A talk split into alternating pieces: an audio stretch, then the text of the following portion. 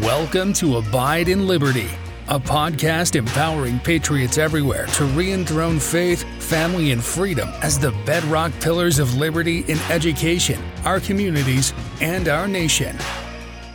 Hello, everyone, and welcome back for another episode of Abide in Liberty. And this is a part two of our review of George Washington's farewell address. Last week, we started on this, and I highly recommend if you didn't get a chance to listen to last week's podcast, that you go back and give it a listen so that you get all the context that um, prompted George Washington to write this address and to, to give us some of his words of wisdom. I talked last week about how he warned us to be careful of calling into question or uh, doubting the validity of the principles that this country was based upon and the principles that were built into the Constitution. And there are many aspects of that that we covered. So today, I want to move on to talking about the importance of equal application of the law to everybody. George Washington said, All obstructions to the execution of the laws with the real design to direct, control, counteract, or awe the regular deliberation and action of the constituted authorities are of fatal tendency. They serve to put in the place of the delegated will of the nation the will of a party, often a small but artful and enterprising minority of the community. However, combinations or associations of the above description may now and then answer popular ends, they are likely in the course of time and things to become potent engines by which cunning, ambitious, and unprincipled men will be enabled to subvert the power of the people and to usurp for themselves the reins of government, destroying afterwards the very engines which have lifted them to unjust dominion. So, what is he saying here? He's saying that those who rise to power and want to keep that power will often seek to excuse themselves from the consequences of the law while inflicting the consequences of the law on those who oppose them. And the purpose of doing that is to enhance and cement their own power while diminishing the power of those that oppose them. Now, this is something that we have seen applied from many leaders and many politicians since our country's inception. And by many uh, political parties throughout history. One of the earliest examples that I'm aware of is the Alien and Sedition Acts that the Federalists passed under the presidency of John Adams and with the support of Alexander Hamilton, where any derogatory news articles published against the president of the United States was responded to with legal action and people were imprisoned. This was not a highlight of our country. So we see these these tendencies from the very beginning of our country, and we certainly see them today. Most recently and most notably, this is something that is all over the news, is the light treatment of Hunter Biden, President Joe Biden's son, and all of the crimes that there is video evidence of him committing. And these things are more disgusting than I'm going to talk about on on this podcast because I know I have uh, some students that listen to this. But then compared with the heavy handed application of the law that um, President Trump has been subjected to and how his opponents have attempted to lay every crime under the sun at his feet. And they found a few things, maybe some mishandling of documentation. But the fact, I mean, this is just a stark example of how those in power are trying to preserve their own power, their own credibility by putting down opposition while minimizing the effect of the law on theirs and their own. Now, I don't want to just say that, you know, poor Trump is the victim here. I'd be a little bit more inclined to feel sorry for him if he hadn't responded, saying that because this political persecution cat is now out of the bag, he's going to respond in kind and seek his vengeance uh, and that he intends to retaliate, that is that's no good. We cannot let that cycle. Yes, um, President Biden, in a big way, has kind of started that cycle, but it doesn't become a cycle unless it's responded to. That knife will cut both parties at some point. And who are going to be the casualties? It's going to be you and I that are caught in the crosshairs. We need to start now to apply justice evenly, and we cannot wait until after one side gets the revenge that it feels it deserves. Without that, we are destined to repeat this cycle. We become a banana republic, and that's the end of the great experiment of the United States of America. Because if Trump seeks his revenge, and many would agree that he is being wrongfully, or at least the law is being unequally applied here, and it, it obviously is. Now, whether you agree that Trump deserves it or Hunter deserves it is irrelevant. It is being unevenly applied. And if you believe that he that he has been wronged and is due his revenge, well, I, I, can guarantee that the opposing party doesn't see themselves as deserving of that. They will see themselves as the ones who are wrong and will then seek their revenge. And it's a cycle that just perpetuates itself. So, what whoever is the next president of the United States, I hope they ask themselves, what would George Washington do? And as trite as it may sound, what would Jesus do? What did Christ teach? He taught turn the other cheek. Oh, no, but that doesn't apply to politics. Uh, well, wait a second. I don't remember that exemption. I don't remember that Christ saying, turn the other cheek unless you're involved in politics. In fact, I think he was talking to a bunch of politicians who were vying for power. They were at least in his audience. There were Pharisees there and Sadducees, politicians who uh, believed strongly in an eye for an eye and a tooth for tooth. No, when Christ teaches one of those principles, that applies to everything. Politics is not somehow above Christian principles. If anything, politics needs them almost more than any other arena in society. Now, does that mean you just have to let those enemies of freedom or those who are trying to do things unconstitutional run roughshod over the freedoms that we enjoy? Of course not. That doesn't mean that revenge is appropriate. Not if we want to course correct, not if we want to stop the unequal application of the law, not if we want to return to equal protection under the law, the idea that all men are created equal. All right. Another topic that George Washington felt was important for us to address was the spirit of party. He said, Let me take a more comprehensive view and warn you in the most solemn manner against the baneful effects of the spirit of party generally. It serves always to distract the public councils and enfeeble the public administration. It agitates the community with ill founded jealousies and false alarms, kindles the animosity of one part against another, and foments occasionally riot and insurrection. Now, party politics is something that has reached a fever pitch, unlike anything I've seen in my lifetime. And I've not been alive all that long, but um, this is something that certainly is tearing our country apart now. And President Washington warned us of that. It it tends to place people into two camps where one is opposed to the other, and it becomes very difficult to see commonalities because the focus is so completely on differences. The other problem that he points out here is that it enfeebles the public administration and agitates things. So it has the effect of uh, pretty much shutting off the collective mind of America. No one thinks anymore. They don't criticize their own side.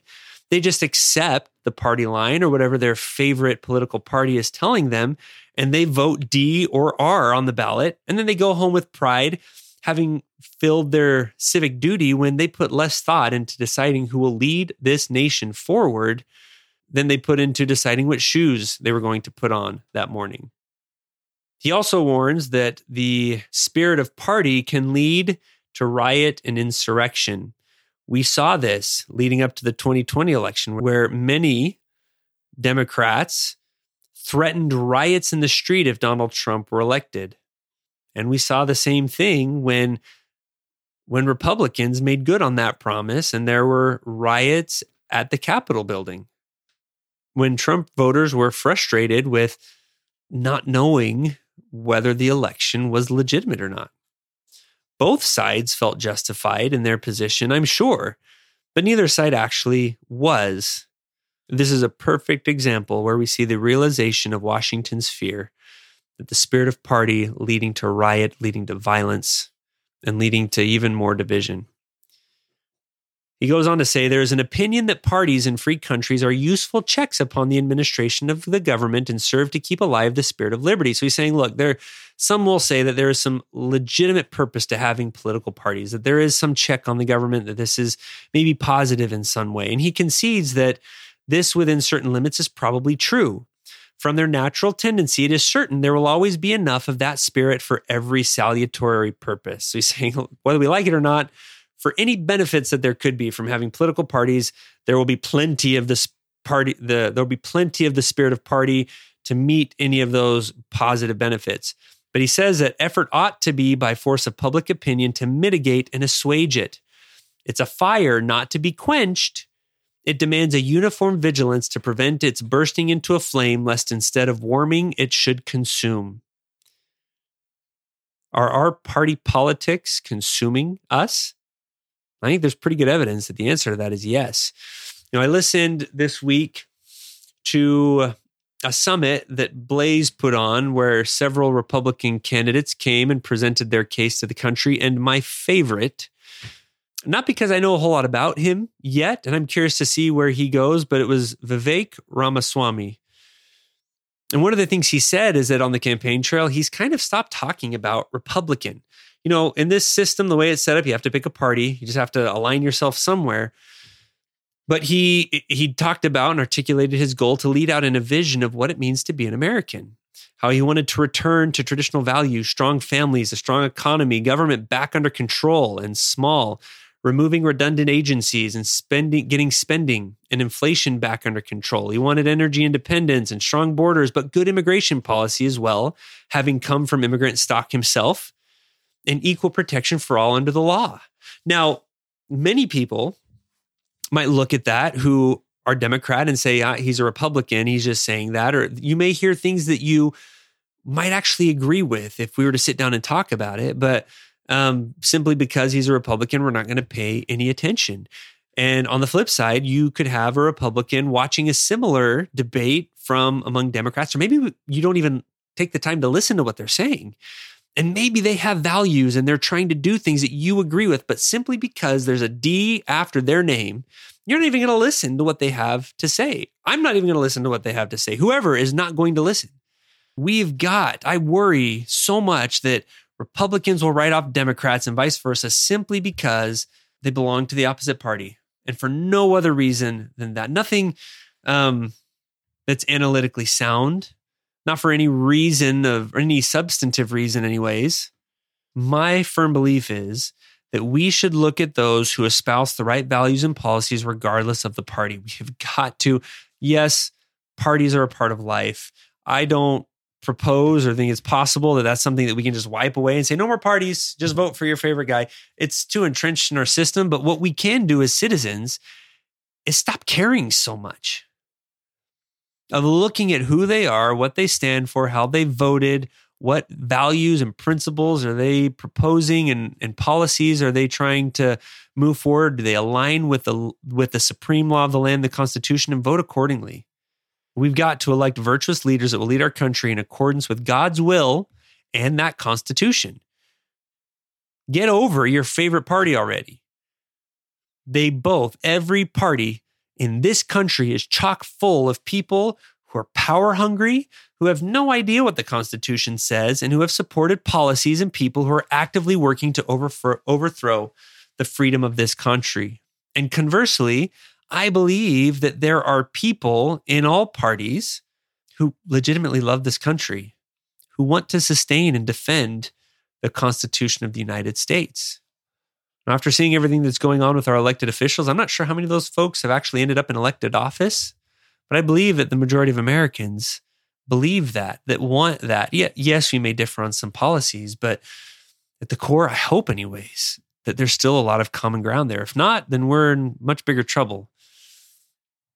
The next point that George Washington made was about how to go about changing the Constitution. You know, this might seem a little strange coming from a guy who just eight years before had sat on the Constitutional Convention. A lot of times when you create something like this, you you've created something, you've put your heart and your soul into it, and someone comes along and wants to change it. It's really easy to be offended by that or to to want to just hold on to the purity of that original piece a little bit longer. But the founding fathers were incredibly practical and they knew that it needed to be changed, that that society was going to advance, that technology was going to advance, that there were going to be problems that they couldn't possibly anticipate. So they built a system that could be flexible to those changes. He said, if in the opinion of the people the distribution or modification of the constitutional powers be in any particular wrong, let it be corrected by an amendment in the way which the Constitution designates, but let there be no change by usurpation.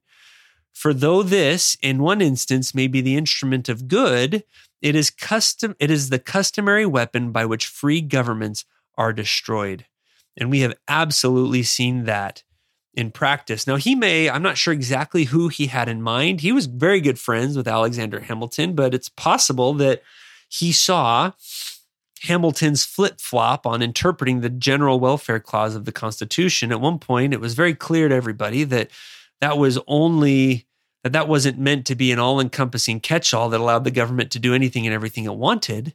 Yet Alexander Hamilton, when he came to a position, a position of power, and I love the guy, he did incredible things for this country, but you know, he was an example of what they all knew they would be tempted to do, and that was to try and stretch and reach for more power because they were tr- they firmly believed that they would use that power to do something good. He may have seen Alexander Hamilton trying to justify doing more than was constitutional by stretching the meaning of that general welfare clause and have seen that that was going to be something that others would try to attempt. I'm not sure, but either way, this was another very prophetic insight from George Washington religious liberty was destroyed in this country, not through a constitutional amendment, but through usurpation by a Supreme Court interpreting something in a way that was not originally intended by those who wrote the Constitution.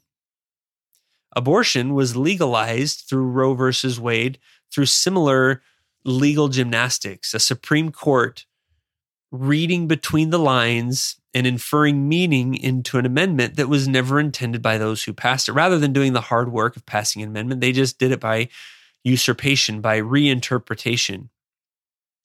Now, for example, if if you don't like the Second Amendment, I happen to like it because I believe it was inspired. I believe that it was meant to protect against tyrannical government. But if you don't agree with that, we can have that disagreement. You don't have to agree with that. But too many states have restricted the right to keep and bear arms because they simply want to. When it's not constitutional, they've done that by usurping authority that the Constitution doesn't allow them rather than going through the amendment process.